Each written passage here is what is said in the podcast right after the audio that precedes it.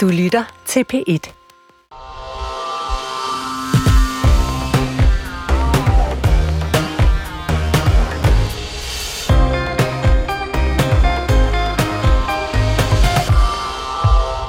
til alle jer kommende mødre og fædre, familier i alle regnbuens farver, som bærer rundt på en hjemløs kærlighed. I får nu mere hjælp, op til dobbelt så mange behandlingsforsøg. Det træder i kraft allerede i år. Men i aften vil regeringen gerne komme med endnu et forslag. Vi vil gerne indføre gratis hjælp til barn nummer to, så der forhåbentlig kan komme en lillebror eller en lille søster. Ja, det her det var et af de eneste politiske tiltag, som statsminister Mette Frederiksen præsenterede i sin nytårstale, hvor dronningens kommende afgang ellers overskyggede det hele. Som loven er i dag, så kan man som udgangspunkt kun få fertilitetsbehandling indtil det første barn er født. Men nu vil regeringen altså indføre gratis fertilitetsbehandling til barn nummer to.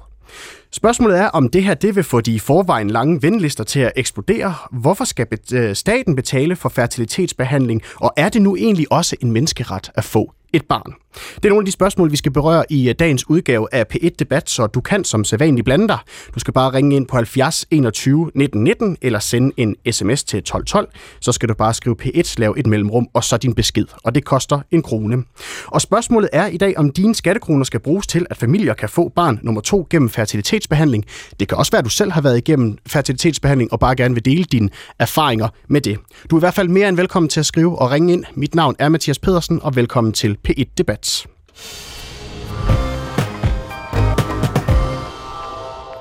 Dan Andersen, velkommen til. Tusind tak. Du er stand-up-komiker, så er du snart aktuel med showet Nedsat Hørelse, Nedsat Sædkvalitet og Opsat Far. Ja. Øh, I de kommende show, der fortæller du blandt andet om, hvordan du og din øh, forlovede fik jeres datter igennem fertilitetsbehandling, fordi du har nedsat sædkvalitet. Hvorfor ja. har du valgt at dele ud af privatlivet på den måde i et stand-up show? Øh, jamen altså, det, jeg kan jo generelt godt lide bare at fortælle om de ting, der er øh, personlige og betyder noget for mig. Øh, og det her har været altså, ja, kilden til utrolig mange ting. Øh, og det, jeg, det, jeg synes selv, det er mest interessant, altså, når jeg ser stand-up, og så høre noget fra nogen, der sætter sig selv i spil. Øh, så ja, jeg prøver lidt at efterleve det, jeg godt selv vil høre. Og hvordan var det, I fandt ud af, at det nok var nødvendigt med fertilitetsbehandling, hvis I skulle have et barn? Altså, efter vi havde prøvet et øh, godt års tid, øh, og gik mere og mere målrettet efter, øh, efter at få et barn, og det stadig ikke lykkes, så, øh, så besluttede vi øh, og snakkede om at tænke, måske, øh, måske skulle jeg lige prøve, eller måske skulle vi begge to lige prøve at undersøge, om der er et eller andet, der ligger til hænder for det her. Og øh, hvordan foregik den proces så? Puh, ja, det er altså en lang historie. men, øh, Jamen, vi har god men, tid.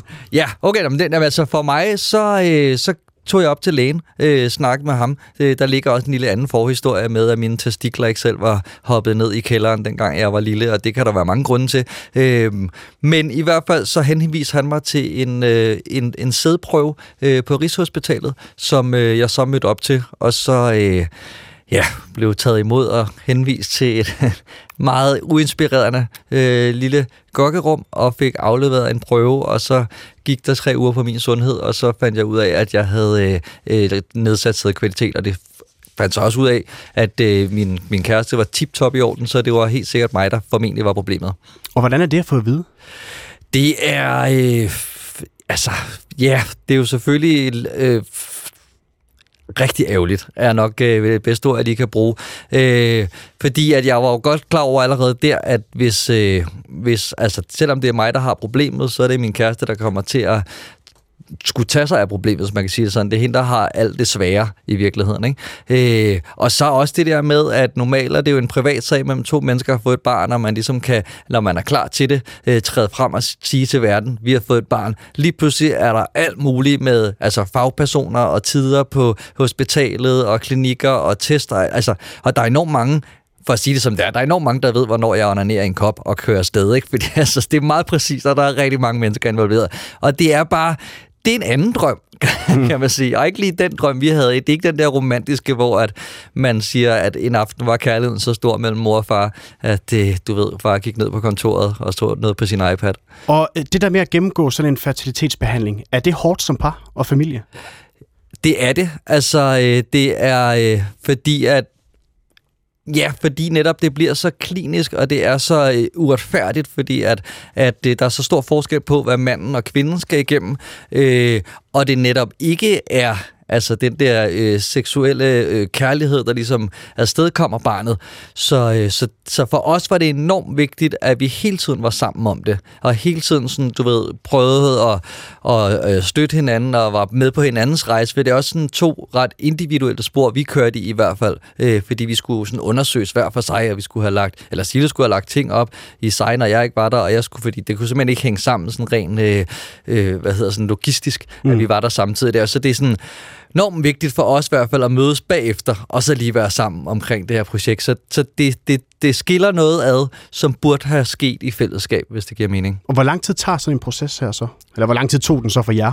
Altså for os tog den jo heldigvis kun det kommer an på, hvornår, hvornår øh, starter man med. Øh, fordi først er der jo hele processen med, at man skal finde ud af, at man har dårlig sædkvalitet i mit tilfælde, og så skal man henvise, så, så skal begge to udredes på ny i virkeligheden. Og, altså, og hvornår, så hvornår starter man? Men jeg tør godt sige, jeg tør godt sige et år. Mm. Så har det i hvert fald ikke før, at vi ligesom fandt ud af, okay, nu, der, nu, nu er vi i gang. Ikke? Og og jeg har set på øh, din Facebook-side, at du så blev øh, inviteret tidligere på, at det der så var 2023, til et øh, møde på Marienborg med statsministeren. Prøv lige at forklare, hvordan, hvordan, øh, hvordan foregik det? Jamen, øh, det var... Øh, jeg er både lidt flippet og beæret, men jeg fik simpelthen bare en mail øh, omkring, øh, at... Øh, at hun godt ville se mig øh, og høre min historie op på Marienborg. Øh, og så var jeg til et møde derop sammen med, med otte andre, og så var det sådan en vidensdeling, hvor at, øh, som jeg i hvert fald oplevede situationen, så skar vi alt statistik og alt det der, øh, hvad skal man sige, som man kan researche sig til og google sig til, og alt det sådan lidt mere lavpraktiske og tekniske ting, og så mere frem med, hvad er det, folk i den her situation går igennem, øh, og hvad er det, som jeg, øh, som du ved, fertilitetsudfordret, egentlig har brug for, mm. og ikke så meget, du ved, øh, statistikker. Og hvad sagde du så til statsministeren? Jeg kunne Jamen, se, at du endte med at sidde lige over for hende. ja, lige over for hende. Jeg tænker, hun ville have det pæneste udsyn. Øh, altså en af de ting, der var i hvert fald, som vi mødte, som var rigtig svært, det er jo det der med, når vi har været inde første gang, altså med det første fertilitetsbesøg, alt er jo nyt. Det er jo det, som jeg ikke lige havde tænkt over, men alt er første gang, øh, vi betræder den her sti. Alt er første møde med en sygeplejerske og en læge og sådan noget, og vi får lavet første forsøg, og så, øh, så gik den så ikke. Øh, så var der ikke noget, der hang fast. Og så lige bagefter, så går det op for os, vi har kun to gange tilbage. Og det, altså, det er et kæmpe pres. Mm. Øh, og der kan jeg godt mærke, bare det der, at det er blevet fordoblet, at det pludselig er fem gange, altså det er noget helt andet, end du har to forsøg tilbage. Mm. Så slutter festen. Og nu bliver der så lagt op til, at, øh, at, at man også skal kunne få betalt øh, fertilitetsbehandling ved barn nummer to. Ja. Hvordan reagerede du på den besked øh, fra nytårstalen? Jamen altså, vi sad jo begge to og blev enormt meget, øh, enormt rørt og fik faktisk tårer i øjnene, for at være helt ærlig. Og, og det er jo, fordi vi også blev ramt af alle de følelser, som altså fra hele processen, vi har været igennem, og står med vores datter nu, øh, som vi jo selvfølgelig ikke ville have været for uden, men som måske ikke havde været der, og alle de mennesker, vi kender, der kæmper med det samme og sådan noget. Så det var meget en kæmpe eksplosion af følelser. Øh, og det der, og vi har jo også haft en drøm om, at vi godt vil give øh, vores datter en søskende. Øh, fordi, og det er jo sådan, det er jo lidt svært ligesom at sige, hvorfor skal man det og sådan noget, og der er ikke noget, der er rigtig forkert i forhold til at ene barn og søskende og alt det der, men vi har begge to søskende, som har været, øh, en, altså som er en kæmpe værdi i vores liv, øh, og haft det der, haft en ligesindet og haft en, mm. en at vokse op med, og alle de der ting, så for os er det bare sådan en, det, er også, det føles også bare som sådan en norm, du ved, der er søskende rabat i, i institutionerne. Altså, det er sådan, der er sådan, to børn har hinanden, to voksne har hinanden. Og hvorfor kan I ikke selv betale for det, hvis I skal have barn nummer to? Altså, altså det, nu har vi sådan ikke råd, så skulle vi tage et barn, eller hvad hedder det, et lån i et barn i banken. Det havde været nemmere, ikke? Men vi skulle tage, så skal vi tage et lån i banken. Og øh, altså, rent udsagt, så øh, føles det ikke så rart at starte altså med at have et barn med minus på kontoen, fordi der er, øh, det er jo økonomisk allerede lidt udfordrende. Øhm, men der er også bare det der i, at vi føler også bare lige pludselig, at der var nogen, der havde vores ryg. Altså, at, det, at samfundet havde vores ryg i det her projekt. Øh, og, og ja, hvorfor? Altså, det kan man blive ved med, men der er også et eller andet flippet i, at man kan... Det, det for os, for mig, ville det svare til, at jeg kom op på hospitalet, øh, og de sagde, Dan, nu er det 8. gang, du har brækket benet. Næste gang må du selv betale. Nu gider vi simpelthen ikke mere. Hun må lade være at stå på skateboard. Godt. Dan Andersen, øh, tak øh, øh for nu. Jeg vender tilbage til dig lidt senere i programmet. Dan Andersen, som altså er komiker og snart aktuel med showet. Nedsat hørelse, nedsat sædkvalitet og opsat øh, far. Og øh, så øh, har vi øh, to politikere, som vi kan bringe i spil her i dagens øh, P1-debat, og vi starter hos øh, dig, Mette Abelgaard. Velkommen til P1-debat. Mange tak.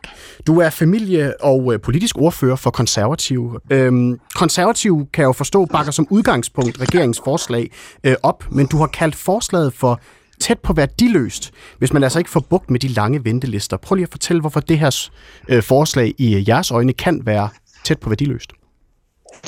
Jamen, først og fremmest vil jeg gerne have lov til at understrege, at jeg også blev rigtig glad og rigtig rørt, da jeg hørte statsministeren adresseret øh, det her emne i sin øh, nytårssal. Jeg tror rigtig mange danskere har følt sig øh, hørt og set øh, på et område, som er både følsomt og, og tabubelagt.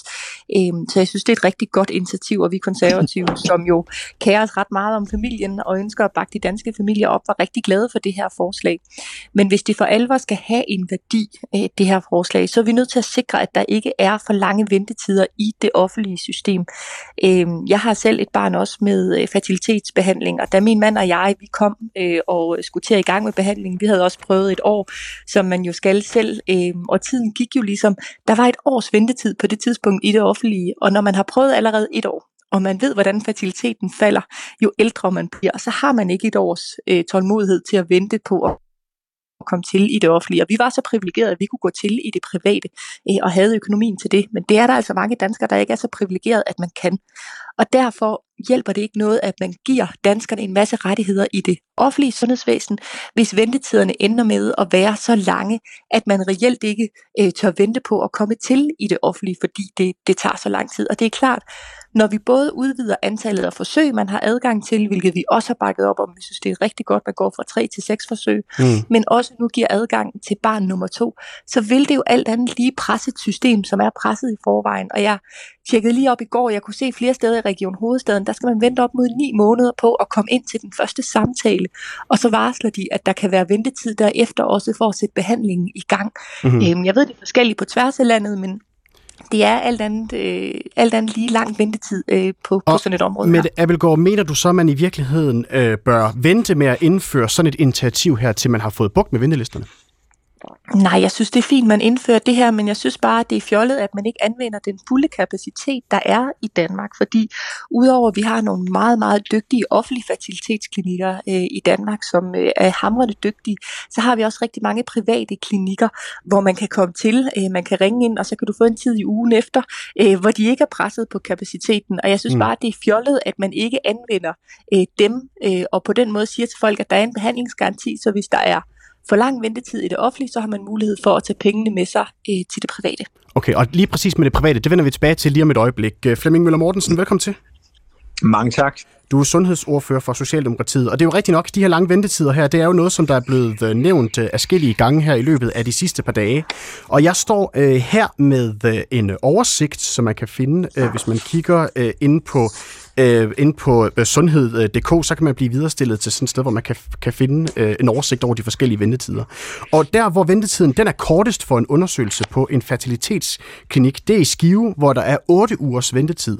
Og øh, på øh, Rigshospitalet, der er ventetiden 30 uger, mens der i fertilitetsklinikken i Køge er hele 40 ugers ventetid. Så hvordan vil I sikre jer, at ventelisterne de ikke eksploderer nu, hvis staten begynder at tilbyde fertilitetsbehandling til barn nummer to også? Ja, vi er jo i Socialdemokratiet og de tre regeringspartier utrolig bevidste om, at vi har ventet tider, der også ligger ud over det, der er det acceptable. Vi ved jo også godt, hvad årsagen øh, primært er. Det er, at vi løb ind i en coronapandemi, og vi havde en sygeplejerske konflikt, som i den grad var med til at booste ventelisterne. Men altså, de tre regeringspartier, regeringen har jo afsat øh, ekstra midler, og skriver det også meget tydeligt i sit regeringsgrundlag, at det her er et fokuspunkt, øh, og vi måler det jo løbende. Så det er jo helt rigtigt, at øh, vi ved, at det her det er en stor udfordring. Vi ved også, som du også selv har været inde og kigge, og det har jeg som mand også, altså spændet fra 8 uger til og med 40 uger er rigtig stort. Vi skal jo så sige, at der er også mange øh, patienter, der godt vil flytte sig i vores land til et sted, hvor hmm. ventetiden er, er lavere. Så det kan man jo også gøre. Men vi er bevidst om det her. Men hvorom alting er, det er også det, min gode kollega med Appelgaard siger, at det er ikke rigtigt at lade være med at tage nye initiativer, selvom vi kigger ind i en situation i øjeblikket, hvor der er ventetider. Men Flemming Møller Mortensen, men, men 40 ja. uger for eksempel øh, i, øh, i fertilitetsklinikken i, øh, i Køge, eller øh, 30 uger øh, på Rigshospitalet, det er jo den konkrete situation lige nu. Så hvis øh, regeringen begynder at skrue på, hvor mange gange man kan, man kan øh, få en fertilitetsbehandling, også når det kommer til barn nummer to, så vil det jo øh, medføre, at øh, der kommer et yderligere pres på de her steder. Det er rigtigt. Det er også derfor, der følger ekstra penge med. Og så kan man sige, løser penge alle problemer her? Ja, det vil jeg håbe, det kan gøre. Øh, fordi øh, de yderligere midler, der bliver afsat, både i forhold til det initiativ, der allerede sættes i gang nu med, at man øger antallet af forsøg fra 3 til 6, der er jo fuldt penge med til øh, regionerne til at ansætte mere personale og naturligvis også skaffe det mere udstyr, der skal til mm. for at sikre flere forsøg og flere fertilitetsbehandlinger. Det samme vil jo komme til at gøre sig gældende når vi kommer gennem den politiske proces, og også får behandlet og lavet lovændringer, som skal til, for også at give øh, fertilitets, gratis fertilitetsbehandling til barn Godt. nummer to. Der er jo også penge med til, til den del. Men vores store udfordring i sundhedsvæsenet er jo at skaffe det personale, der også skal til, og det er jo ikke mm. altid, man kan købe sig til, til det personale. Okay, og Flemming Møller Mortensen, du skal lige hilse på uh, Finn Christiansen, som har ringet ind på 70 21 19 19, som man altså kan gøre, hvis man vil deltage i dagens P1-debat. Og han har, uh, jeg kan nemlig se på min skærm her, han vil også gerne uh, uh, i talsætte det her med ventelisterne her. Finn Christiansen, velkommen til. Jo, tak skal du have. Jeg synes, det er fint, at man vil give den der, at man kan få til barn nummer to. Men hvad med at lige og trække i håndbremsen og så sige, vi sætter først det i gang, når vi har fået gnævet ventelisterne i bund. Jeg synes, hvad når man læser, og hvad man siger rundt omkring, at de har rigeligt at gøre sundhedspersonalet. Hvad hjælper det, at du har rettigheder, hvis der ingen er til at udføre jobbet? Godt. Finn Christiansen, hæng på. Det er et meget konkret uh, spørgsmål. Flemming Møller Mortensen, altså det her med, at vi måske skulle sørge for at få nedbragt ventelisterne, før vi begynder at udvide rettighederne. Hvad tænker du om det? Jeg tænker, at i det omfang, at øh, man kan skaffe mere personale ved, at man får flere penge til sine budgetter i fertilitetsafdelingerne, så vil problemet øh, være løst. Men kan man ikke skaffe personalet, så er situationen selvfølgelig en anden. Men vi er meget, meget opmærksom på det fra socialdemokratisk side og de tre regeringspartier. Mm og det er jo en af vores hovedprioriteter, det er jo også at skaffe øh, mere personale generelt. Det er jo blandt andet også årsagen til, at vi lavede en stor lønpakke til særlige øh, grupper af offentlige ansatte, hvor man har øh, rekrutteringsudfordringen. Men skal Så, de her øh, problemer, Flemming Møller Mortensen, skal de her problemer løses, før det er, man begynder at udvide rettighederne? Nej, det skal man ikke. Øh, så risikerer også, vi vel også, Flemming Møller så risikerer vi vel i virkeligheden også at sætte et yderligere pres på de her fertilitetsklinikker. Jeg har også talt med fertilitetsklinikker, som siger, at hvis de får flere midler, så kan de også løse en større opgave. Og det er jo øh, det er der, vi skal sætte vores øh, lid til det. Jeg synes, det her er et, øh, et virkelig godt øh, initiativ, øh, og øh, jeg synes, det er blevet bakket op fra, fra alle sider. Men, Men det taler ind i en udfordring, som er en, en generel ja. udfordring vores sundhedsvæsen og Flemming, i øjeblikket. Flemming Møller Mortensen, det du selv siger, det er det der med, at pengene kan ikke gøre det alene. Det handler også om, at man kan finde det rigtige personale. Og før at det er løst, vil det så ikke give nogle, nogle markant større udfordringer for de her steder, hvis man først begynder at åbne op for, øh, for de her ekstra rettigheder, før man har sikret sig, at øh, fertilitetsklinikkerne de kan sikre sig det personale, der skal til for at nedbringe de her ventelister? Jo, altså, men jeg tror på, at i det omfang, der følger penge med, så er der mange af udfordringer, der vil, der vil løse sig selv. Det var jo også årsagen til, at øh, det var med så bredt et flertal, at den nye finanslov blev indgået, som jo lige nøjagtigt også skabte rammen og sikrede midlerne til, at man kunne gå fra tre til seks forsøg i forhold til fertilitetsbehandling til barn nummer et. Så Finn Christiansen, du har ringet ind på 70 21 19 19. Gør det der beroligt, at du hører, at øh, der altså kommer øh, midler med til øh, fertilitetsklinikkerne? Det hjælper jo ikke noget, at der kommer penge med, hvis man, hvis man glemmer en ting. Det er som om, at de har glemt, at personale er en mangelvare. Og man sidder med den fornemmelse, når man hører jer tale på borgen, at i, i stedet for at spænde vognen, hesten foran vognen, så er det vognen, der kommer foran hesten. En kommentar, Flemming Møller Mortensen? Jamen, jeg vil sige, jeg kan godt forstå din tankegang, men du skal også vide, Finn, at vi politikere på Christiansborg er utrolig opmærksom på, at det er en svær situation. Men vi sætter jo ind ikke bare et sted, vi sætter ind mange steder, og vi følger det meget, meget nøje, hvordan det går med at rekruttere og fastholde øh, det sundhedsfaglige personale, som vi er så pokkers afhængige af. Jeg er selv uddannet sygeplejerske. Jeg har også arbejdet på sygehuset på et tidspunkt, hvor vi har haft mangel på personale, men hvor man fandt gode løsninger til også det personale, der var der og få dem til at yde en ekstra indsats mod, at de blev betalt for det.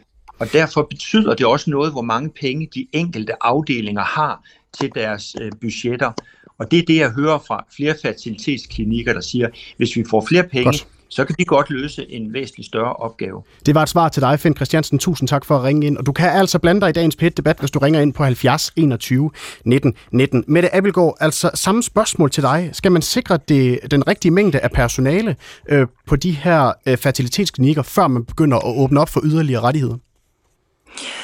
Vi er nødt til at have en meget, meget tæt dialog med øh, regionerne og med de offentlige fertilitetsklinikker. De, jeg har været i dialog med offentlige fertilitetsklinikker, de siger faktisk også til mig, at de tror godt, de kan rekruttere yderligere personale. De oplever ikke det som værende deres største udfordring. Det er klar over, at det er andre steder i vores sundhedsvæsen, men man skal huske på, det er jo øh, specialister, vi har med at gøre, og på det her område har jeg ikke indtryk af, at det er helt så svært at rekruttere. Mm. Øh, men det er klart, at vi er nødt til at have en meget, meget tæt dialog, men jeg synes jo, vi har en ret oplagt løsning i at lade nogle af de private klinikker hjælpe med det her, som ja. også er hammerdygtige og som og, er fordelt ud over og, øh, hele landet. Jeg er helt med på, at vi, vi vender tilbage til det, hvis jeg bare må... Jamen ved du hvad, nej, nej, nej, nej, men det, jeg faktisk okay. det vil jeg gerne holde fast i nu, øh, fordi okay. at, øh, vi, har fået, vi har fået et sms her på 1212, som faktisk er ja. et uh, direkte spørgsmål til dig. Der står her okay. spørgsmål til uh, Mette Abelgaard. Hvordan vil du finansiere, at alle skal have ret til fertilitetsbehandling på privatklinikker? Det er vist nemmest at bruge andre folks penge, når man ikke sidder i regering, siger Michael altså fra Vejle. Hvad er dit svar til Michael? Jamen det er jo så simpelt med den behandlingsgaranti, vi jo har i vores øvrige sundhedsvæsen også, at man får de penge med, man alternativt vil have brugt i det offentlige system, de følger med en over i behandling i det private system. Så på den måde koster det ikke mere, at man bliver henvist til behandling i det private system kontra i det offentlige system, men man får mulighed for at komme hurtigere til. Øhm, så øh, den øh, logik synes jeg ikke øh, helt holder. En øvrig fordel, der øvrigt er ved de private klinikker, er, at de ligger rigtig godt fordelt rundt omkring i landet. Og er der en ting, der faktisk betyder noget i den her behandling, der er jeg nok ikke helt enig med Flemming Møller Mortensen, der betyder geografien altså rigtig meget. Når man er inde øh, i forløb med fertilitetsbehandling, så kan det være, at du skal ind og have målt fem gange, om din slimhinde er blevet de 7 øh, mm, der skal til, før du kan få et æg lagt op. Mm. Der er det ikke så nemt at køre på tværs af landet hver gang, øh, og du skal justere til medicin og alt muligt andet. Så her betyder nærheden i behandlingen rent faktisk også noget. Godt. Flemming Møller Mortensen, øh, skal vi... Øh, skal fertilitetsbehandling høre under behandlingsgarantien, så man kan øh, få det foretaget over i privatklinikker? Nej, det synes jeg ikke. Det er i hvert fald ikke det, der er lagt op til i øjeblikket. Og jeg bider mærke i, øh, så sent som, øh, som i dag, er der en artikel i, øh, i Politiken, hvor en professor i reproduktionsmedicin fra Rigshospitalet, Anja Pindborg, som også siger, at vi har nogle problemer, hvis man begynder at tale om behandlingsgaranti i forhold til fertilitetsbehandling. Som hun siger, så altså de indledende undersøgelser, de tager ofte et par måneder, og det er jo det, man har som den normale ramme for behandlingsgaranti. Så, så der er nogle, altså, det giver måske ikke den store mening at begynde at tale om behandlingsgaranti her. Vi skal have kapaciteten til at passe til det, der er behovet. Mm. Det, der mener vi skal sætte al, øh, alle ressourcer ind. Men jeg vil også gerne give en, en yderligere kommentar til det omkring de private fertilitetsklinikker. Det er jo sådan, at de fem regioner som er dem, der skal sikre, at behandlingen finder sted, øh, de har jo mulighed for at lave aftaler med private facilitetsklinikker. Det gør de på mange, mange andre sygdomsområder, mm. og det vil der jo også være en mulighed for, både for nuværende, men også med de nye midler, der kommer, øh, og kan, at regionerne har, har den mulighed for at lave aftaler med de private facilitetsklinikker. Kort kommentar med Abelgaard. Jamen, jeg vil opfordre til, at alle regioner udnytter de fulde muligheder, de har i forhold til at gøre det. Øh, der kan vi se, at der er ret forskellige velvilje til det rundt omkring i, regionerne. Jeg synes bare, at vi skal have patienterne for øje i det her. Der betyder det noget at komme hurtigt til, i forhold til, at man, man når i mål og får et, øh, et barn ud af det i sidste ende.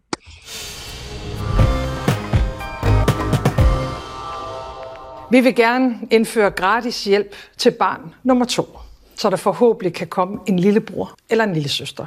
John Åsted Halse, velkommen til. Tak skal du have. Autoriseret øh, psykolog og øh, forfatter, og øh, du sad som så mange andre og så statsministerens nytårstal der den 1. januar. Hvad var det, du tænkte, da du hørte lige præcis den her sætning her?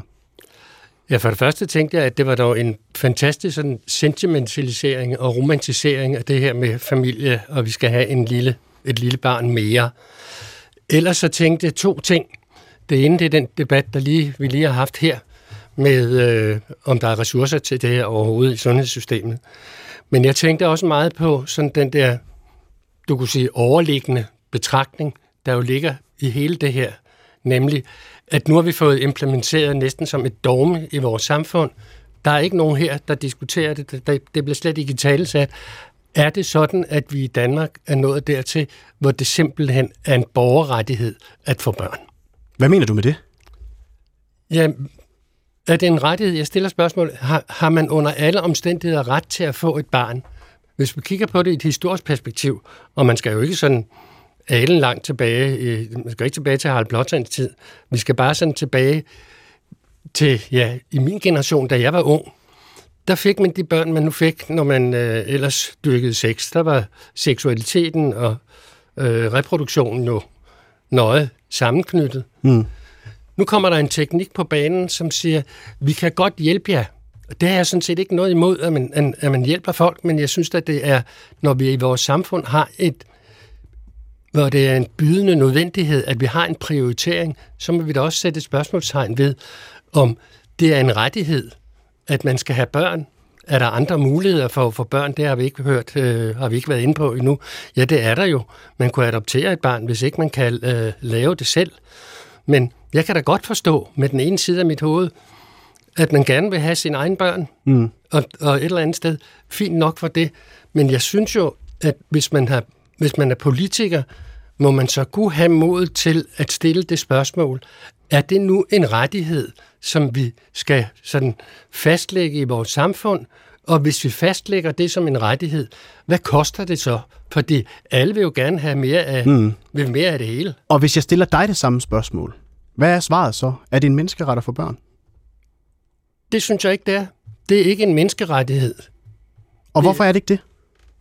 Ja, fordi der er nogle mennesker, der ikke kan få børn. Og, mm. dermed, og dermed kunne man sige, falder det jo, at det er en menneskerettighed.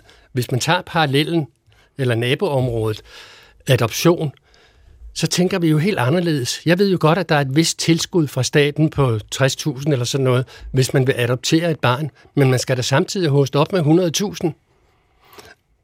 Og når jeg synes, at man skal sætte det her til debat, om det er en rettighed, så er det jo, fordi jeg kan jo se omkring mig, ser jeg, hvis ikke jeg tager helt fejl, så ser og hører jeg om et sundhedssystem, der er banket helt i knæ i mm. øjeblikket. Og det er også det, nogle af vores lyttere ringer ind her og, og ja, udtrykker en bekymring og, omkring. Og jeg bliver ikke kun bekymret for, om vi nu implementerer det her, men at ventelisterne så bliver længere og længere på fertilitetsbehandlingen. Jeg ville jo også gerne have politikere, der kunne stå frem og sige, og derfor mener vi, at ventelisten på en hofteoperation eller på en kræftoperation mm. kan forlænges. Hvad er vigtigst? Hvad er det, man dør af? Hvad er det, der giver en ulidelige smerter? Men Verdens øh, Sundhedsorganisation WHO, de ligestiller sådan set infantilitet med en sygdom, øh, og vi behandler jo alle mulige sygdomme i sundhedsvæsenet, så hvorfor ja. skal man ikke også øh, behandle infertilitet? Fordi vi ikke har råd til, at alle skal have mere af det hele og helst gratis. Godt. Flemming Møller Mortensen, sundhedsordfører for øh, Socialdemokratiet. Er det en øh, menneskeretter for børn? Det skal jeg ikke være, være dommer i forhold til. Jeg synes, der skal være plads til forskellige holdninger i, øh, i det her spørgsmål. Øh, jeg synes, at øh, når man er et menneske, der er blevet født og kommet til verden, så tror jeg og håber jeg på, at de fleste vil have forståelsen af, at det er en utrolig stor glæde for kvinder og par at få børn, hvis de ønsker at få børn. Men jeg vil gerne til, til John Halse sige, når det drejer sig om prioritering, og, og John nævner, at man skal tænke på, hvad man har råd til. Jeg vil gerne stille spørgsmål og sige, har vi råd til at lade være? Fordi det her drejer sig jo også om vores samfund. Det at få børn er en nødvendighed for vores samfund. Og hvor, hvorfor og, er det en nødvendighed, Flemming Møller Mortensen? det er jo fordi vores samfund har behov for hele tiden, at der er en reproduktion, og der kommer nye generationer til, til at løfte vores samfund med alle de opgaver, det, det er at drive et, øh, et samfund. Så når Mette Frederiksen derfor, I søsætter sådan et initiativ her, er det så på grund af velfærdsstatens fremtid, at hun øh, søsætter det? Jeg ved ikke, hvilke bevæggrunde statsministeren har, øh, har vil selv vil fremføre, hvis hun skulle svare på det spørgsmål, men jeg kan sige, hvordan jeg, hvordan jeg vil svare på det. Mm. Og der er det et, et både og. Vi ser jo ind i, og det er også rigtigt, som du nævner, at WHO har, har rubriceret, kategoriseret infertilitet som en sygdom. Vi kan se i vores land, hvordan det går virkelig ned ad bakke i forhold til fertiliteten. Øh, for, for, for et par årtier siden, der var det hver tiende barn, der blev født med fertilitetsbehandling, og i dag er det hver, hver 8. barn. Det går, det går virkelig meget, meget hurtigt den forkerte vej, og derfor skal vi også sørge for at koble forskning og prøve at årsagsgrænske alt det, mm. vi kan.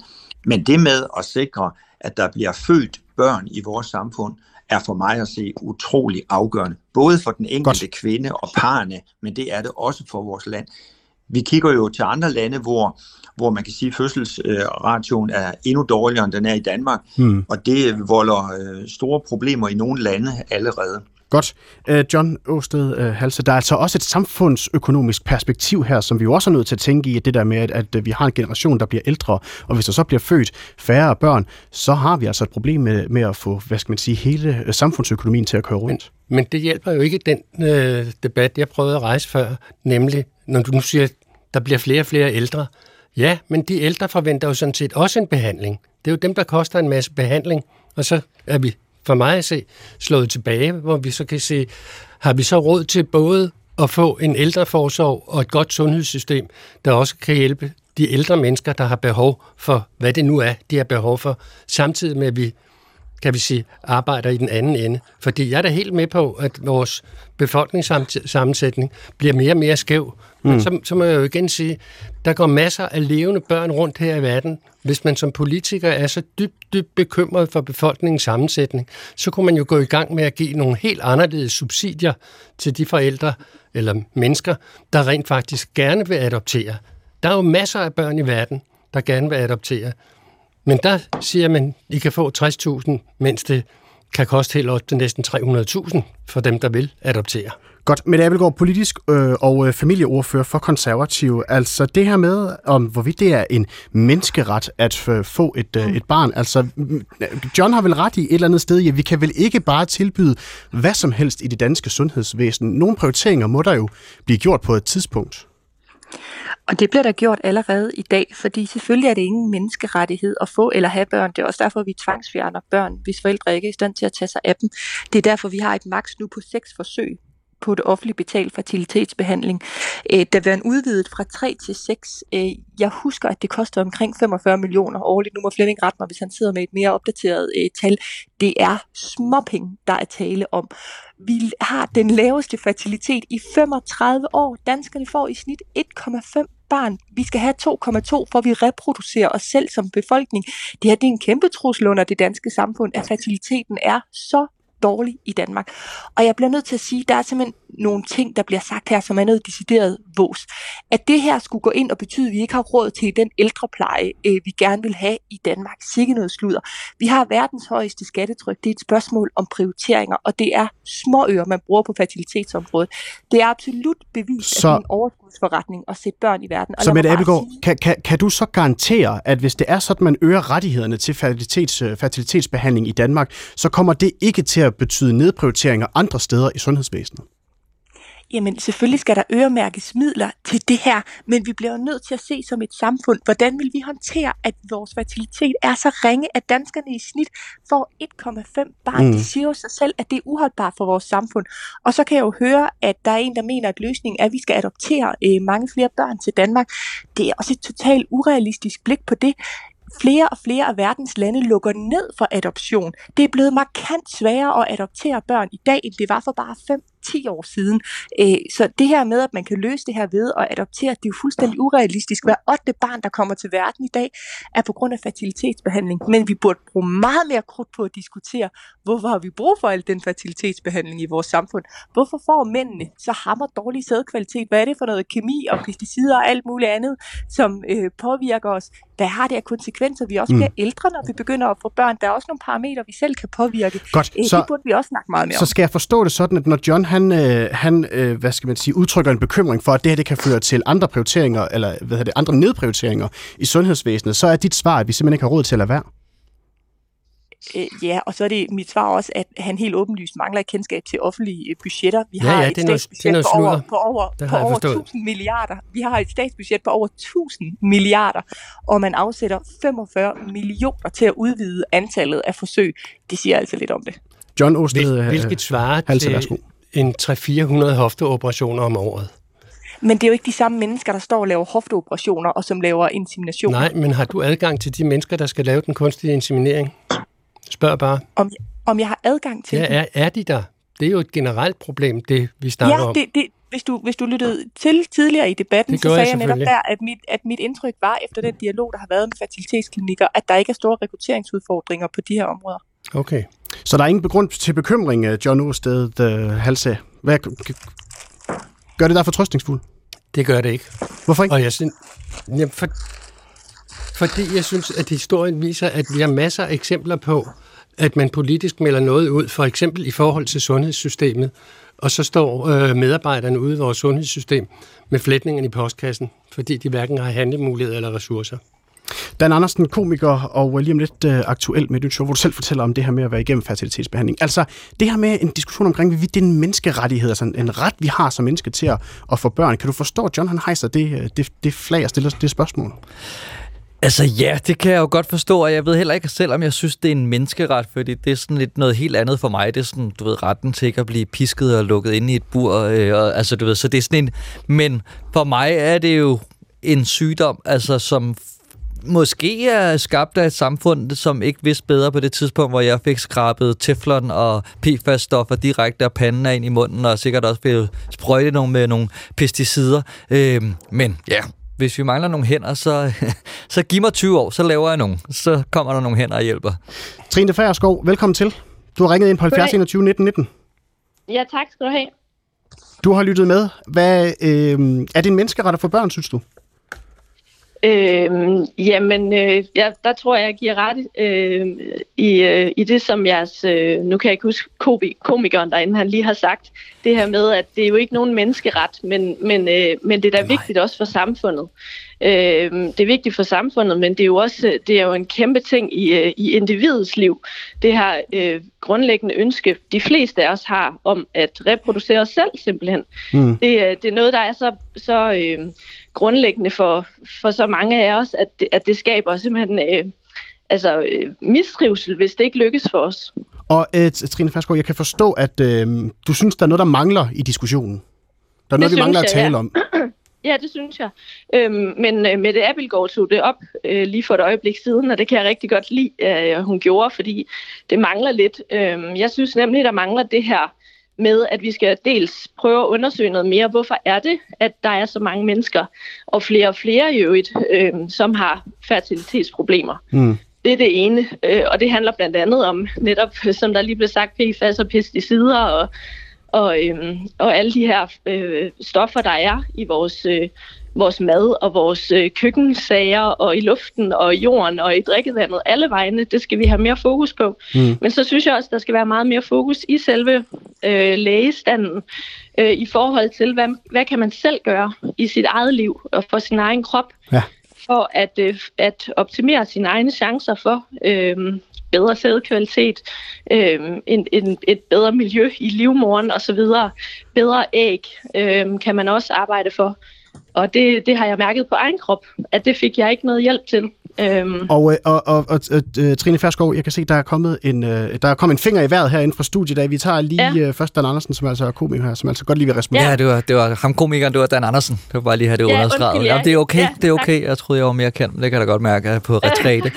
øh, nej, det var bare i forhold til, og jeg skal ikke gøre mig klog på økonomi og politik og alt muligt, men i forhold til at få det offentlige til at betale og få hjælpen for os, handler det også bare meget omkring, at det er en super svær og broet verden øh, at begive sig ind i, fordi man kan, du ved, google, øh, hvordan får man barn, ja. og så er der en øh, shaman et eller andet sted, som kan, du ved, kaste nogle kviste på dig for 5.000 kroner og optimere. Mm. Altså, ved, så, så jeg tænker også, vi har også bare brug for, rent udsagt, at blive taget i hånden af nogen, som vi stoler mm. på, og nu er jeg, stoler jeg på øh, det offentlige, som siger, men det er det her, I skal gøre, og I skal ikke hoppe på alt det andet. Øh, og, fordi det, det bliver meget broget, og der er meget, når man googler ting, alt mm. er modstridende, og der er så mange, der har er rigtig gode råd, og vi har også prøvet med forskellige juicer og piller og kurer og alt muligt, og der, der synes jeg, det er vigtigt, øh, når man er forvirret og så følsom, som man er, når man ikke kan få børn, og få en ensretning. Trine Færskov, kort kommentar her til sidst. Ja, der vil jeg bare sige, at jeg oplevede jo selv, at, øh, at øh, i den periode, hvor vi havde svært ved at, at få børn, min mand og jeg, der fik vi at vide, at der var ikke noget galt med nogen af os. Men jeg havde alligevel brug for at have en eller anden form for følelse af, at jeg havde styr på min egen krop, øh, og at jeg kunne gøre noget selv. Og der fik jeg hele tiden at vide af lægerne, at der ikke var noget, jeg kunne gøre. Men, men jeg har sidenhen arbejdet enormt meget på at finde ud af, hvad, hvad, kunne, hvad kunne jeg have gjort, fordi barn nummer to og tre, de kom så mm. naturligt. Mm. Og der grænskede jeg så, hvad kunne jeg selv gøre? Så der begyndte jeg selv at arbejde med det, og, og vejleder nu også andre mennesker i. Og jeg, jeg er ikke nogen shaman, men jeg, er simpelthen, jeg arbejder også på at undersøge alt forskning, og, og, og også kigge til, hvad kan fertilitetsfysioterapeuter øh, hjælpe med? Godt. Fordi der er også noget, der hedder et bedre øh, blodgennemstrømning til livmoren, og der er, altså, der er en professor, der har også skrevet en bog om, om hvordan man kan optimere sin sædkvalitet. Ja, og det, så, Trine så man behøver ikke kigge man behøver ikke kigge til shamaner og, og kviste, der skal kastes på en. Man kan simpelthen bare kigge i forskningen. Ja, og, og, ved du hvad, og det Trine, synes jeg, at der bliver gjort for lidt. Og, øh, og Trine, der skulle man næsten tro, at uh, du har uh, læst mit manuskript, fordi at uh, forfatteren til lige præcis den bog, det er ham, ham, ham skal vi simpelthen lige præcis hilse på nu. Fantastisk. Så, så ind med Humaydan, og også ind med fertilitetsfysioterapeut Anne-Marie Jensen, som sidder ude på Amager og er sindssygt dygtig til at hjælpe kvinder med at få et bedre det er godt. blodomløb øh, i sin øh, livmor. Trine Færskov, tusind tak for at blande dig i dagens ja, uh, debat ja, tak. Sikkert en optakt, øh, Peter Humajdan, øh, men lytter der sådan ringer ind og efterspørger dig. Man skulle næsten tro, at hun havde læst vores korrespondence tidligere. Velkommen til. Ja, tusind tak, og det var jo meget positivt, men hele taget har det været utrolig spændende at høre den her diskussion, og jeg er selvfølgelig voldsomt enig med, no- enig med nogen, og voldsomt uenig med andre, det er helt klart. Jeg er ja. selvfølgelig enig med, med Appelgaard, og stærkt uenig med vores ven psykolog. Øh, men, sådan er det. Men, men, men, men, men det skal vi nok nå, og jeg, jeg beklager ventetiden, og tusind tak for tålmodigheden, øh, øh, men, øh, men vi fortsætter. Der, vi bliver lige afbrudt af en, af en radiovis om tre minutter, men så hæng endelig på, og så tager vi lige lidt mere på den anden side også. Yes. Men først og fremmest, øh, Peter Humajden, så er du jo professor i Institut for Klinisk Medicin ved Aarhus Universitet, og så arbejder du på øh, fertilitetsklinikken i Skive. Øhm, ja. I Danmark, der hører vi her, at hver 8. barn kommer til verden gennem fertilitetsbehandling. Hvorfor gør de det? Ja, hvorfor gør de det? En stor del af grunden er jo også, og det skal man kigge på, for det sker i alle lande, jo højere udvigt, eller jo højere øh, uddannelsesniveau kvinderne opnår, desto længere tid var det, inden de bestemmer sig for at få deres børn. Det vil sige, at vi står i dag med øh, første eller kvindernes alder ved, ved fødsel af første barn ligger omkring de 30 år, og hvis vi går til 20 år tilbage, så lå den omkring de 25 år. Så bare det har jo en biologisk effekt på ægkvaliteten. Ikke så meget der ved 30, men når vi kommer over 35, så er det, at jo flere, øh, eller jo længere man venter efter 35, desto store, større sandsynlighed er der for, at man skal ind og besøge sådan en som mig. Mm. Og det er en, bio, en biologisk aldring, kan man sige. Ja, og er det kun i Danmark, at udviklingen ser sådan her ud? Det er fuldstændig det samme øh, i hele den vestlige verden, og når du taler specifikt om sæd, så er det jo den vestlige verden, som er specielt ramt af øh, det her, den her situation, hvor, hvor sædtallet er faldet 50 procent over de sidste 40 år. Det er i alle de vestlige lande, altså Nordamerika, Europa, New Zealand og Australien. Og hvad er årsagen til den udvikling? Der er sandsynligvis flere. I har nævnt en masse med miljø, og der er ingen tvivl om, at det spiller en rolle. Men vi er også mere og mere inde på western lifestyle. Altså det her stærkt usunde liv, som rigtig mange, og specielt mange af de yngre mennesker har, i forhold til stor, der er ryg jo, du simpelthen burde være bandlyst. Der er der, det skulle lige gentage en gang til, fordi, fordi jeg tror, det du, ja. for, forbindelsen røg lige, da du sagde, hvad det var, der var årsagen der. Nej, jeg siger, årsagen er jo, øh, frem for alt er der jo miljøet, og det er der jo selvfølgelig forhåbentlig en del politikere, som vil tage fat i. Vi kan ikke gøre så meget ved det. Mm. Vi omgiver os med en masse farlige stoffer, øh, sådan så at hvis 1 plus 1 normalt er 2, så har vi flere, en masse stoffer, og så kommer vi ind i, at 1 plus 1 faktisk bliver 4, fordi de potentierer den negative effekt. Det er det, vi kalder den toksiske cocktail. Men vi bør også som mennesker spørge os selv, hvad kan vi egentlig selv gøre?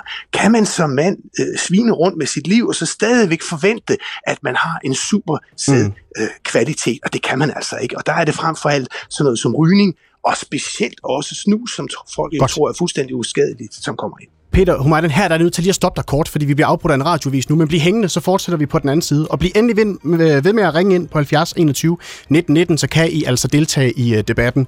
Vi fortsætter på den anden side af en kort radiovis her, hvor klokken den er blevet 13.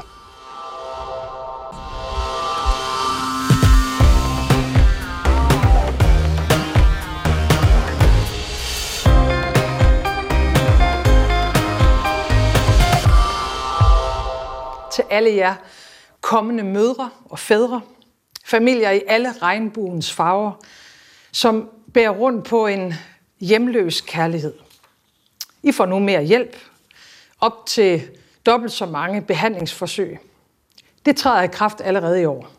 Men i aften vil regeringen gerne komme med endnu et forslag. Vi vil gerne indføre gratis hjælp til barn nummer to, så der forhåbentlig kan komme en lillebror eller en lille søster.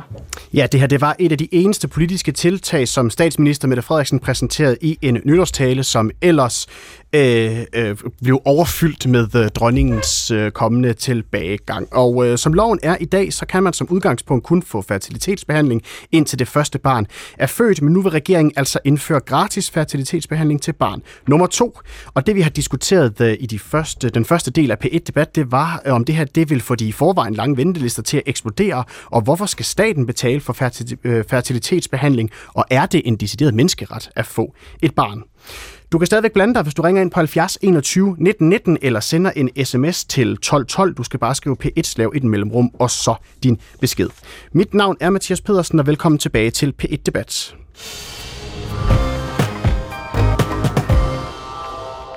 Og så skal vi tilbage øh, til øh, dig, Peter Humaydan, professor øh, ved Institut for Klinisk Medicin og, og øh, ved Aarhus Universitet, og så arbejder du på Fertilitetsklinikken øh, i Skive. Vi snakkede om, om nogle af de her ting her, som kan være årsagen til, at, øh, der, øh, at der sker den her stigning her i fertilitetsbehandlinger. Ja.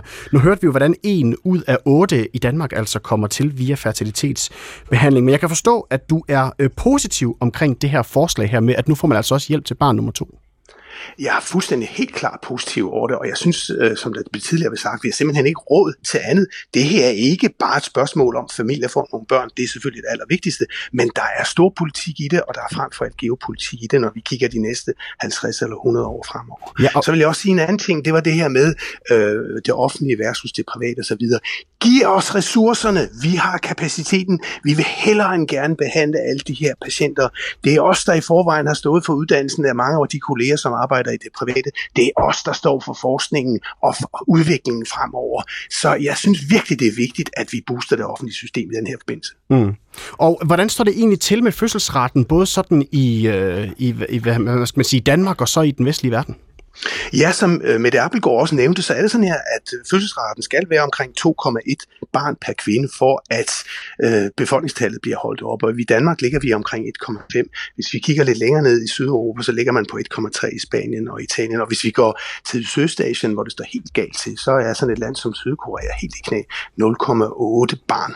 Og det betyder altså inden for en ganske overskuelig periode, at der bliver meget, meget store problemer for netop disse børn, som selvfølgelig koster penge nu, og også i deres øh, den tid, de skal igennem skole og uddannelse osv., det er jo dem, der bliver skatteborgerne. Det er dem, der skal sørge for, at vi andre kan få en alderdom sikret øh, på længere sigt. Men Peter Humaydan, hvis vi bare bliver ved med, hvad skal man sige, at give flere øh, statsbetalte fertilitetsbehandlinger og, øh, og ikke øh, tage andre værktøjer i brug, risikerer vi så ikke bare, at på et eller andet tidspunkt, så ender vi med, at alle børn kommer til verden via fertilitetsbehandling? Det er da fuldstændig rigtigt, og derfor skal vi også arbejde på de forskellige søjler, og som jeg nævnte, en søjle, det er miljøet, det har I snakket meget om, og der er fokus på det, og vi vil hele tiden finde stoffer, som er stærkt skadelige for menneskeheden. Så det andet, øh, den anden søjle, det er den biologiske aldring. Husk på, vi ved jo fra, fra kvinder, at øh, ægkvaliteten falder rimeligt kraftigt fra 35 års alderen og frem efter. Så hvis man venter længere end, skal vi sige 38-39, så er der stor sandsynlighed for, at man kommer øh, til at skulle have behandling hos mig. Men det nye er også, at når vi taler om sæd, og nu taler vi ikke om sædtallet, altså hvor mange sædceller, nu taler vi om kvalitet, og den egentlige kvalitet, det er DNA'et, at det bliver stærkt forringet fra 45 års alder op efter. Så manden har også et biologisk ur, og det er rimeligt nyt. Men det her med det biologiske ur, det har man jo talt om i årvis. Altså, der har jo også været kommuner, der har lavet kampagner omkring, øh, har du husket at tælle din æg øh, og så videre. Altså, er det ikke bare et, et vilkår, som, som de fleste sådan set er fuldstændig klar over, er, øh, hvad skal man sige, er en realitet?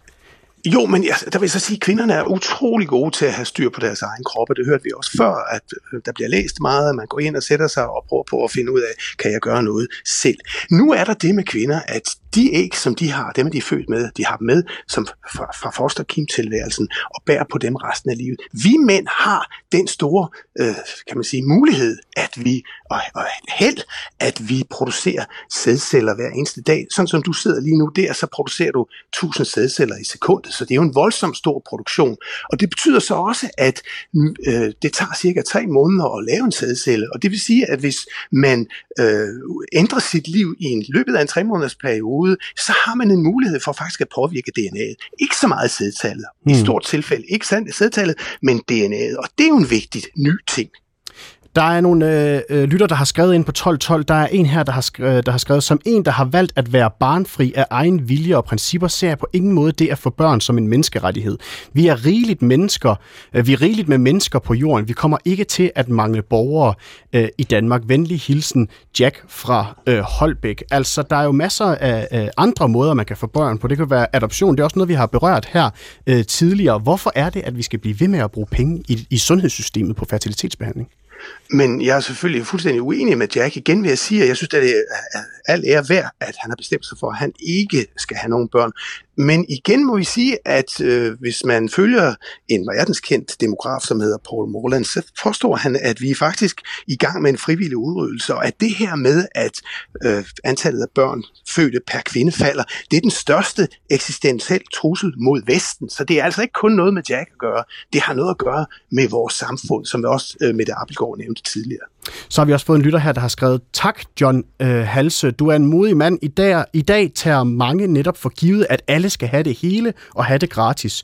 Yderligere er det et faktum, at jorden er kraftigt overbefolket, og vi driver rovdrift, øh, rovdrift på kloden. Med venlig hilsen Nina, oldemor til seks skønne små, men, men meget bekymret for deres fremtid og levebetingelser. Og så kigger jeg lige på dig, øh, John øh, Åsted Halse, altså autoriseret psykolog og øh, forfatter. Du har markeret.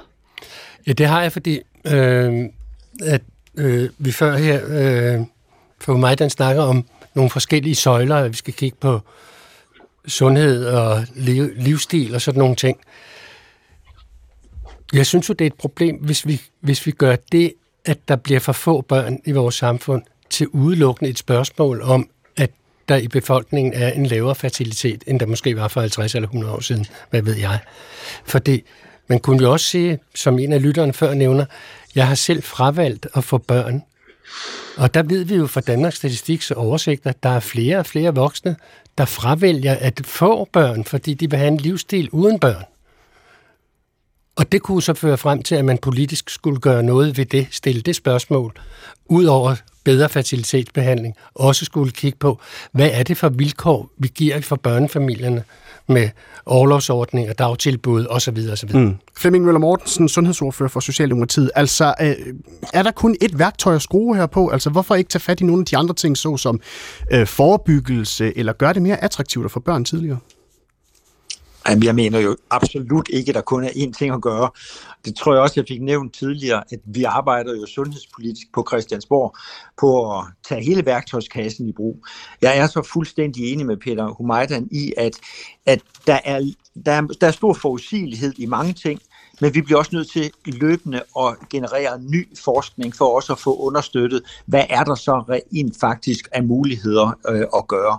Mm. Øhm, så nej, der er mange, mange ting, men jeg synes, den debat, vi har i dag, øh, den skal jo være meget mere folkeligt forankret, fordi vi bliver nødt til at sikre, at unge mennesker forstår det omkring det biologiske ur, bliver nødt til at forstå, at de kan gøre noget selv, Peter Humayda nævner tobak og snus. Det er noget, vi bøvler rigtig meget med på, øh, på Christiansborg, fordi øh, ja, nu har vi lige lavet en stor øh, forebyggelsespakke relateret til børn og unge, hvor vi mm. prøver at tage nye initiativer. Så vi skal gøre noget, men vi skal også sørge for, at den brede befolkning forstår, hvad det er, de selv kan gøre i den her sammenhæng. Godt, så har uh, Allan Gorm Larsen uh, fra Odense ringet ind på 70 21 19 19. Velkommen til, Allan. Jeg skal lige have trykket øh, på den rigtige knap her. Allan, kan du høre mig her? Ja. Sådan. Velkommen til Pit Debat. Jo, tak. Altså, min betragtning det er, at øh, der skal ikke gives tilskud til børn nummer to, fordi jeg mener, at jorden er ved at være overbefolket i forvejen, og ressourcerne de bliver mere knapper og knapper. Og jeg mener altså, hvis der endelig skal være noget, så mener jeg, at der skal være familie, familieplanlægning. Øh, både, både i i-landene og navnlig i ulandene hvor der, mm. hvor der fødes navnlig mange børn. Og de, og de ligefrem eksporterer deres overskud til os. Uh, det mener jeg altså, der var, der var i hvert fald noget, der skulle sættes ind der. Mm-hmm. Og altså, vi skal passe på, at, at, at, at nu er vi steget fra 50'erne til cirka 3-4 milliarder her på jorden, der er op til 8, måske snart 10 milliarder mennesker. Det, det, kan, det kan jorden slet ikke bære.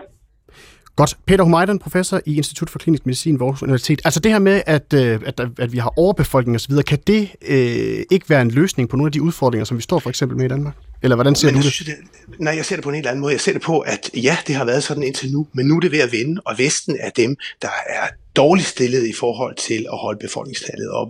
Hvis man kigger øh, syd for Sahara, der ser det anderledes ud, som den tidligere, som lytteren også nævnte. Der ligger vi altså op på 4,6 barn per kvinde, men det betyder også, at Afrika kommer til, hvis det her fortsætter, at spille en stor både geopolitisk og økonomisk rolle. Og så er det, jeg spørger mig selv, der fødes en masse børn i Afrika, vi har været rigtig gode til at sende øh, sundhedshjælp ud, men når afrikanerne står og banker på og gerne vil ind i Europa, så er interessen jo ikke særlig stor. Så jeg mener, der, der er et problem her. Godt. Øh, det, øh, ja, og, så, og selv i Indien er befolkningstallet ved at falde. Så vi har toppet, og vi er på vej ned generelt i hele verden. Peter Humajdan, du skal have tusind tak for din tid her i dagens PIT-debat. Tak skal du have. Peter Humajdan, som er altså professor ved Institut for Klinisk Medicin, og så arbejder han så på øh, Facilitetsklinikken i Skive.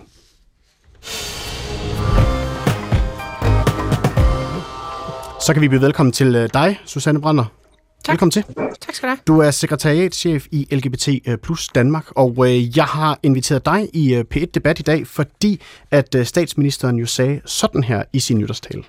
Til alle jer kommende mødre og fædre, familier i alle regnbuens farver, som bærer rundt på en hjemløs kærlighed. I får nu mere hjælp, da jeg spillede hele klippet for uh, her i uh, min uh, intro, der stod du med armene op over hovedet. Hvorfor gjorde du det? Jo, fordi jeg tror, det er første gang, at uh, den uh, målgruppe, jeg har præsenteret, er nævnt i en nytårstale, så det var jo stort. Altså, det er jo... Uh, jeg tror jo mange, der sad og følte os uh, set, og, og, og, og det er jo en dejlig følelse. Altså, så, så det var stort, tror jeg. Så, så hvad har det betydning, bare det faktum, at statsministeren nævner uh, regnbuefamilier i sin nytårstale? Jamen, det er da en anerkendelse af, at vi findes. Øh, der er jo lige kommet en undersøgelse fra Vivi, som viser, at der er jo 58.000 voksne LGBT plus personer i Danmark, der har børn under 18 år. Og jeg tror, det er en gruppe, som i meget, meget, meget høj grad øh, oplever sig øh, Øh, altså udgrænset og ikke, ikke, ikke, ikke øh, rummet. Og det har været lidt bizart at sidde og høre de sidste kvarters øh, diskussion, fordi vi har jo, jeg repræsenterer jo en oplagt gruppe, der rigtig gerne vil have flere børn. Øh, og det, de oplever, det er, at det er usikkert, det er umuligt, det er svært, de bliver en kastebold mellem systemet. Det er så kompliceret et område at få børn i en regnbuefamilie, at vi har lavet sammen med Familieretshuset en hel hjemmeside. Og jeg har en jurist ansat på fuld tid til at rådgive og vejlede folk, der er i den her proces. Så vi har rigtig mange, der rigtig gerne vil have børn, for hvem det er super besværligt. Og de har ikke engang problemer med fertiliteten. De kunne få dem gratis, uden alle mulige forebyggelse og behandling og alt muligt andet. Men de øh, er forhindret i processen, fordi vi lovgivningsmæssigt i Danmark ikke er et sted, hvor det kan lade sig gøre på en måde, hvor man kan sikre barnets tilknytning til dets egen forældre. Så har det en betydning for regnbuefamilier, at man nu kan få betalt fertilitetsbehandling for barn nummer to? Det har en betydning for en lille bitte del af regnbuefamilierne, som består af øh, homoseksuelle eller biseksuelle kvinder i et par, der vil have barn sammen, og som har brug for fertilitetsbehandling. Og for dem vil det selvfølgelig være dejligt, at barn nummer to kan, kan komme til, uden at de skal betale for det. Men det er kun en lille bitte del af den øh, målgruppe, jeg repræsenterer af regnbuefamilier, som jo gerne vil skabe familier på alle mulige andre måder. Så når nu øh, statsministeren siger, at øh, hun gerne vil gøre noget med den her øh, øh hjemløse kærlighed, som hun kalder det i sin, sta- øh, i sin øh, nytårstale, og så nævner øh, familier i alle regnbuens øh, farver, er det her så nok til at, øh, hvad skal man sige, løse den hjemløshed? Det er det ikke, men altså heldigvis i 2023 var vi i LGBT Plus Danmark allermest optaget af, hvordan vi kunne få skabt bedre forhold for regnbuefamilier i Danmark.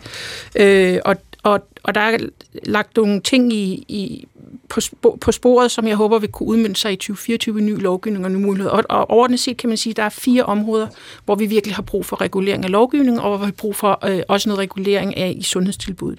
Det ene det handler om flerforældrefamilier. Hvordan får man skabt og, og sikret tilknytning mellem barn og familier i de familier, hvor man er tre eller fire forældre. Mm. Det andet det er muligheden for hjemmeinsemination. Vi har ventet i to år på at få implementeret en lov, der faktisk blev vedtaget øh, for to år siden, som skulle gøre det muligt for to kvinder, der benyttede sig af insemination hjemme til at få automatisk anerkendelse af deres forældreskab, når barnet kom til verden. Lige før jul fik vi endelig meningen om, at nu kan den implementeres. Hvad gør man, når man er to mænd, der gerne vil stifte familie? Det er klart, de har jo brug for en eller anden, der donerer en graviditet til dem. Det er et fuldstændig ureguleret område i Danmark. Der er nedsat en tværministeriel arbejdsgruppe, som forhåbentlig skal komme med nogle, og den sidste ting, med nogle anbefalinger. Den sidste ting er at muliggøre partnereksdonation. Det må man ikke i Danmark i dag, fordi man må det i Sverige, eller i England og i Spanien og alle mulige andre steder, men i Danmark har man valgt indtil nu at sige, at man ikke må donere æg til hinanden. Det vil vi også gerne gøre muligt. Og uh, Susanne Brandt, du nævner en, en hel masse ting, og jeg tror, vi kunne fylde en hel udsendelse, hvis vi skulle sådan gå i dybden med hver af de der... Jamen, det, det. jamen, det er godt, men lad os, tage, lad os bare lige tage nogle konkrete eksempler, så det er sådan, at, at det måske bliver lidt nemmere at forholde sig til, også hvis man sidder øh, og lytter med ja. øh, derude. Nu nævner du selv, to, hvis to mænd gerne vil have et, øh, et barn. Hvad er det så for nogle udfordringer, man løber ind i øh, i det tilfælde? Men det er jo ude i, altså helt obviously, så mangler man jo en, en, en livmor, så man skal jo, øh, kan man sige, bruge en en person, der vil donere en graviditet til en. Og det kan man jo gøre altruistisk, altså uden øh, betaling. Øh, hvis man gør det i Danmark i dag, så er den kvinde bundet på et moderskab, hun ikke ønsker sig. Hvordan bundet på et moderskab, man ikke ønsker sig? Ja, for det første så kan hun jo, er hun nødt til at bruge sine egne æg, og det er de færreste, der ønsker det. De vil gerne donere en graviditet, men ikke med deres eget genetiske materiale.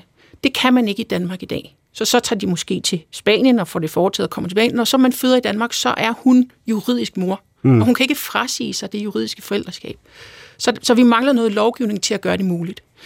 Den anden mulighed, man har, som der er nogen, der benytter sig af, det er kommersiel surrogasi i udlandet. Det vil sige, at man tager til Kalifornien eller et andet land og får øh, øh, etableret, kan man sige, en, øh, mm. en, en, får en, en relation til en graviditetsdonor der, og kommer tilbage til Danmark.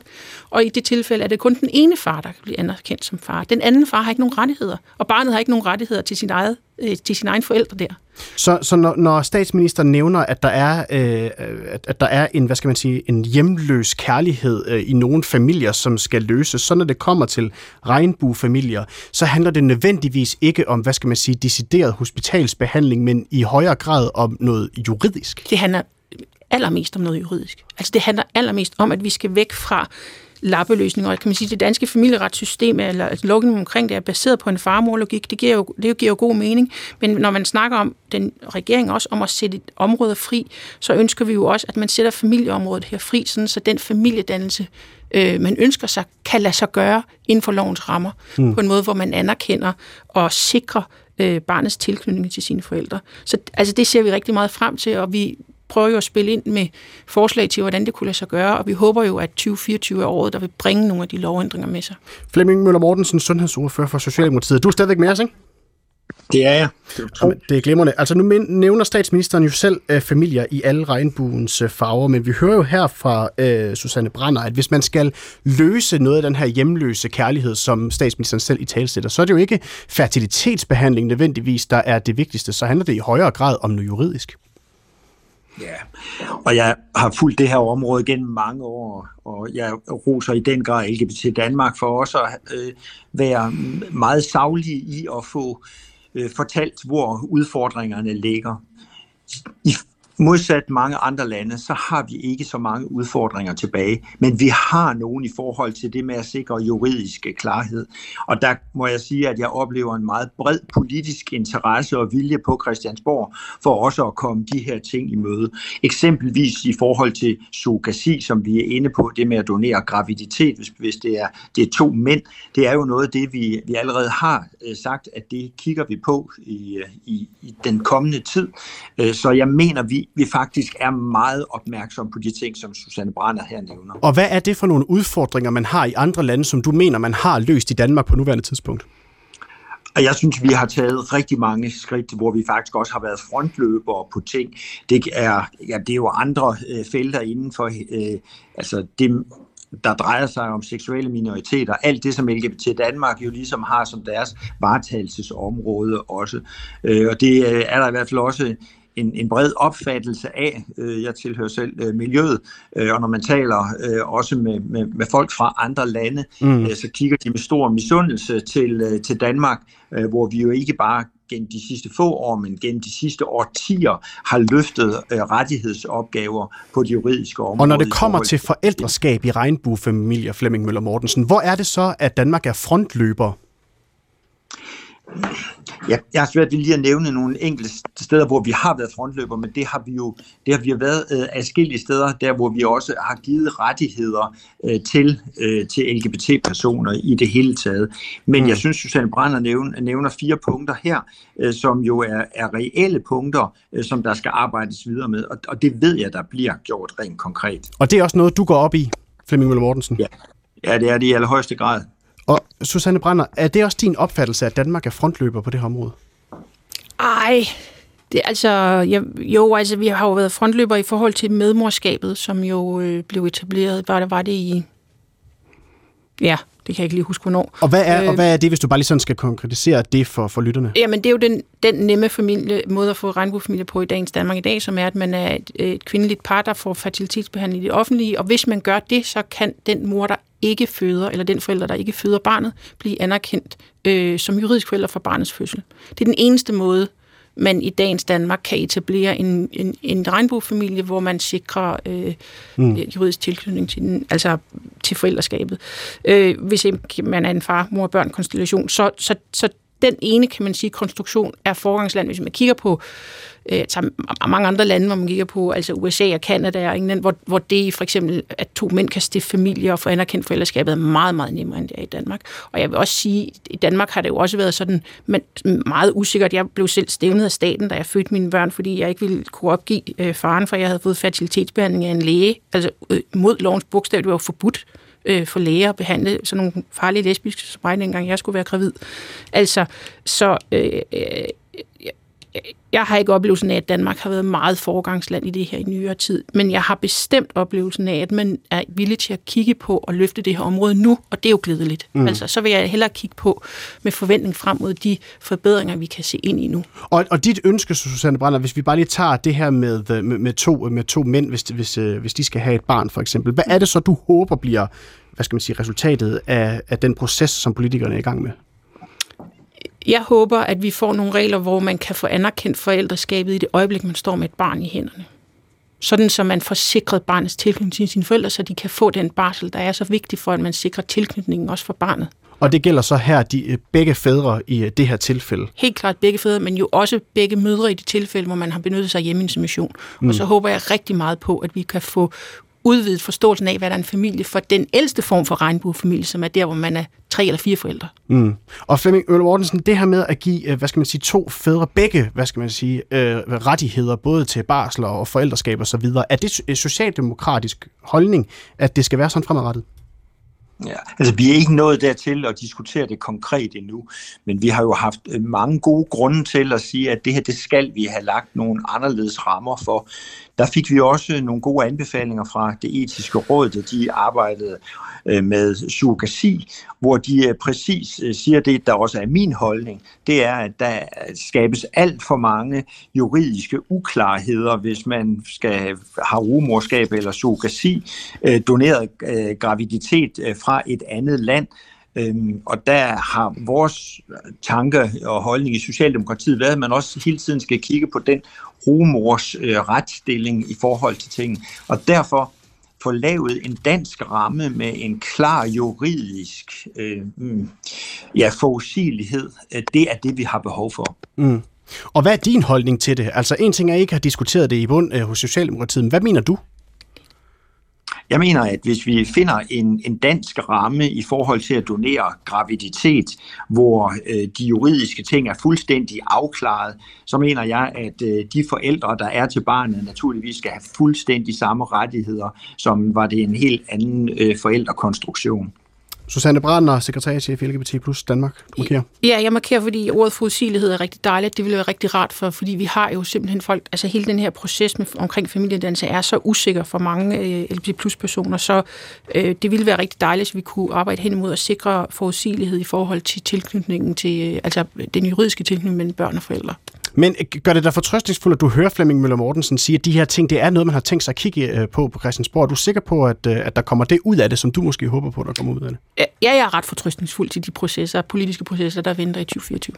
John Åsted Halse, autoriseret psykolog og forfatter. Du har lyttet med her, ja. du har markeret lidt undervejs. Jamen, jeg er sådan set øh, fuldstændig enig i både de benspænd, der er juridisk øh, i forhold til det her.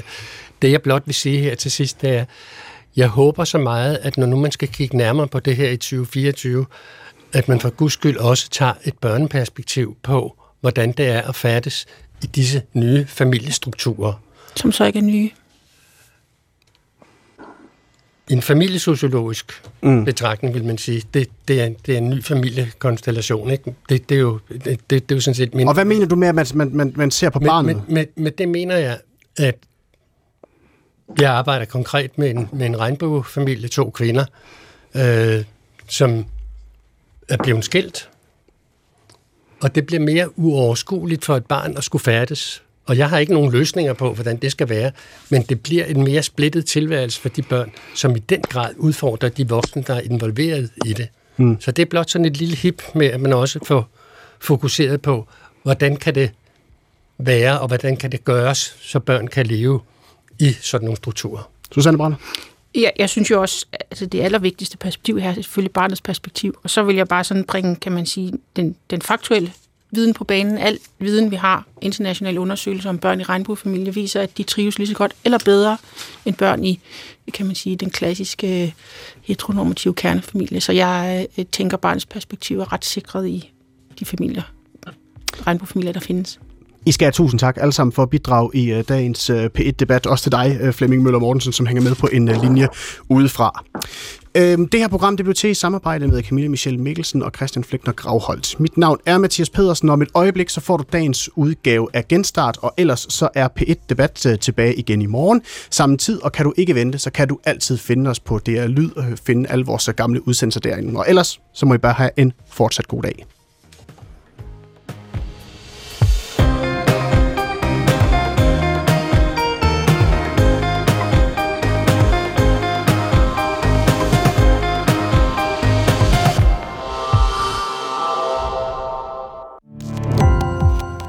Gå på opdagelse i alle DR's podcast og radioprogrammer. I appen DR Lyd.